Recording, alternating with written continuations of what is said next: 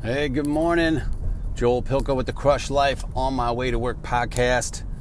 I've been just thinking today, you know, we have this new dentist and he, he has a trailer and he pulls outside the back of the hospital and you make an appointment, you run down there, you do your stuff, and um, you're back to work in like an hour. It's awesome because there's no travel time. You literally walk downstairs in the back parking lot. So, how much time does that save? Right? It's beautiful. And for them, I mean, for everybody, it gets us to go to the dentist, which, you know, we probably all need. Might be something, you know, a majority of us neglect, you know, to a certain extent. I'm not sure. Could be wrong. Maybe just me.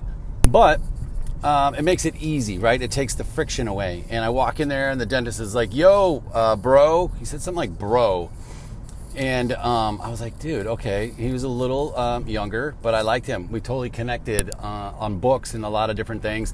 You know, you lay back, you're watching Netflix while you're waiting for uh, the stuff to work or whatever they're doing. And I thought, man, what a great little model. And at first, when he said, like, hey, bro, and it wasn't even bro, he was like, oh, man, that's dope. That's what he said. That's dope on something. I was like, oh, man, that's dope. I was like, that's, is that aggressive? Is that millennial? Whatever the hell you want to call it. But now he was being himself, unless he was trying, right? So this is to the like CEO that says, dude. This is to the senior leader of a team, of, of an organization that says dude or bro. Thank you. Thank you for that. Because what that does is it lets people in. If you're me if you're doing it like in a story and you're like, yeah, the dude at the checkout counter was like, you know, or the dude said, or you know what I mean? If it comes out a natural conversation, it's showing your personality. If you're trying to do it, if you're saying like, right, dude, like, you know, like you're talking to a four year old kid, it's not going to work. It has to be genuine. And I've been talking a lot about trying to be authentic, right? Trying to be yourself and when good things come to you. And so I do have a talk coming up where I'm going to talk about, you know, being the real you and trying to let more of the real authentic you come out in all of areas of your life. So they'll say law of attraction, and that's exactly what it is, and that's why it works. If you, you know, are putting yourself out there and your real thoughts and opinions, then people will react to that, and that's the real you, as opposed to putting out, you know, what you think people want to hear. They will always judge you on this surface, you know, bullshit that really might not even be who you are. So now they're getting a read on you that's not even true, right? So when they think something about you, it's because they put have put you in this box based on your you know feedback you've given them, based on the word choice that you've used, based on the conversations that you've had. That's what we're doing with the CEO or the leader that says things like this. We're like, "Oh, he's one of us." Maybe. You know what I mean? People will think like that. They say he's relatable. You let your guard down all of a sudden it's easier to talk to somebody and things get done, right? All because he's just you know, maybe undoing the top button on his, uh, he or she's doing, you know, relaxing a little bit is what I'm trying to say, right? Taking the tie off, so to speak, and just calming down. And so to the CEO that says, dude, if it's for real, bring it on. You know what I mean?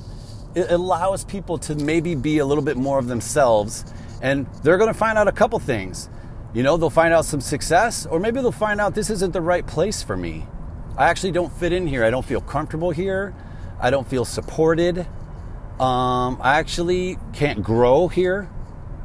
And so, one small thing like that could change the entire culture of your company in a good way, right? Because if the people that you're surrounding yourself with are you're, you're gelling, right, and you have some synergy, that's when the magic happens. Look at the Cubs, you know, when they won the World Series, they had this awesome, cool coach come in, this like hippie Joe Maddon coach and he's got them bidding on the airplanes and dressing up in like pajamas when they go, you know, fly to Milwaukee to play the Brewers.